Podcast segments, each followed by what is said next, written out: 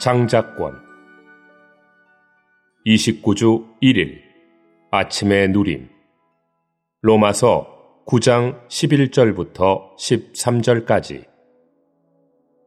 쌍둥이가 아직 태어나지도 않았고 또 무슨 선이나 악을 행하지도 않았는데 사람을 선택하시는 하나님의 목적이 사람의 행위에 있지 않고 부르시는 분께 있다는 것을 확고히 하시려고 하나님께서 리브가에게 큰 사람이 작은 사람을 섬길 것이다 라고 하셨으니 성경에 내가 야곱은 사랑하였고 에서는 미워하였다 라고 기록된 것과 같습니다. 에서는 하나님에게서 독립하여 사냥하는 일을 했습니다. 결국 에서는 자신의 배고픔을 만족시키기 위해 장자권을 팔았습니다. 하나님에게서 독립한 모든 이들은 사람으로서의 그들의 장자권, 곧 하나님에 대한 누림을 팔았습니다. 하나님께서 사람을 그분의 형상대로 창조하시어 그분의 표현이 되게 하셨다는 것은 사람이 하나님을 표현할 권리를 가졌음을 뜻합니다. 그러므로 모든 사람은 태어날 때부터 하나님을 표현할 권리, 곧 장자권을 가지고 있습니다. 그러나 거의 모든 사람들이 하나님에게서 독립함으로 인해 그들의 장자권을 팔았습니다. 회개하고 주 예수님을 믿는다는 것은 무슨 뜻입니까? 회개는 우리의 생각과 사고방식의 전환을 뜻합니다. 이전에 나는 하나님께 등을 돌린 채 어떤 방향으로 움직이고 있었습니다. 그러나 나는 복음을 들은 후에 돌아섰습니다. 주 예수님을 믿는 것은 사람의 장자권으로 돌아오는 것. 다시 말하면 하나님을 누리고 하나님을 표현하는 것으로 돌아오는 것입니다. 오늘의 읽을 말씀. 창세기는 씨들의 책입니다. 우리는 이러한 씨들 중의 하나인 장자권의 이동을 다룰 것입니다. 장자권은 마다들의 특별한 몫입니다.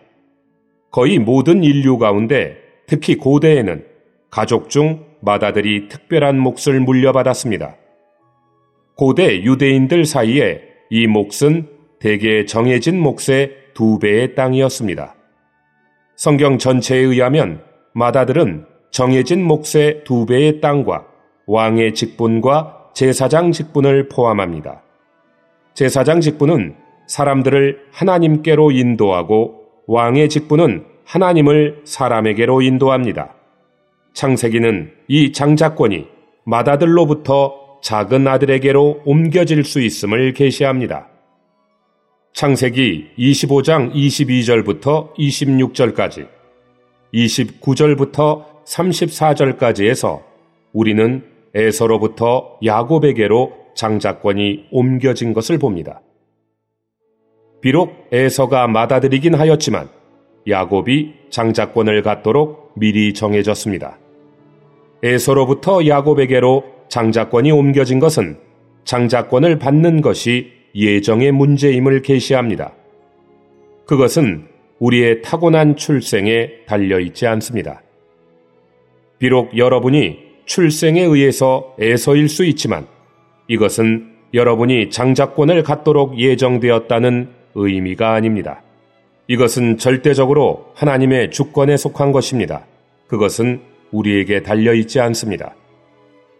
우리는 하나님의 주권에 대해 하나님을 경배해야 하며, 오 주님, 우리는 당신의 주권으로 인하여 당신께 감사합니다. 모든 것이 당신의 주권적인 예정에 달려 있습니다. 라고 말해야 합니다. 우리는 에서가 장자권을 경시하여 판 것을 볼 필요가 있습니다. 하나님께서 그분의 선민에게 주시려고 의도하신 이 장자권은 세 가지, 곧 하나님을 표현하는 것과 하나님을 대표하는 것과 하나님의 왕국에 참여하는 것을 포함합니다. 우리는 모두 하나님의 형상을 지니고 하나님을 표현하도록 하나님의 통치권을 가지고 하나님을 대표하도록 하나님의 왕국에 참여하도록 선택받았습니다. 오늘날 실질적인 하나님의 왕국은 교회 생활 안에 있습니다. 우리 모두는 두 번째 출생에 의해 장자권을 얻었습니다. 따라서 우리는 지금의 교회 생활과 장래의 왕국 안에서 하나님의 형상을 지니고 하나님을 표현하고 하나님의 통치권을 가지고 하나님을 대표하며 하나님의 왕국에 참여할 수 있습니다. 거듭난 모든 사람들은 이 장자권을 가지고 있습니다. 에서와 같이 거듭난 많은 그리스도인들이 그들의 장자권을 경홀히 여겼습니다. 그들은 세상적인 즐거움을 사랑하고 하나님께서 주신 소중한 장자권을 관심하지 않았습니다. 만일 그들이 하나님을 표현하고 대표하는 것과 왕국을 관심한다면 오늘날 하나님의 왕국인 합당한 교회 생활 가운데 머무를 것입니다. 우리는 얼마나 주님께 감사하는지, 주님은 오늘날의 하락한 상황 가운데서 우리를 이끌어내어 교회 생활 안으로 인도하셨습니다. 교회 생활에서 우리는 실질적으로 하나님의 왕국 안에 있고 하나님을 표현하고 대표하는 것을 실행하고 있습니다. 바로 실질적인 하나님의 왕국인 이곳에서 우리는 우리의 장자권을 누리고 있습니다.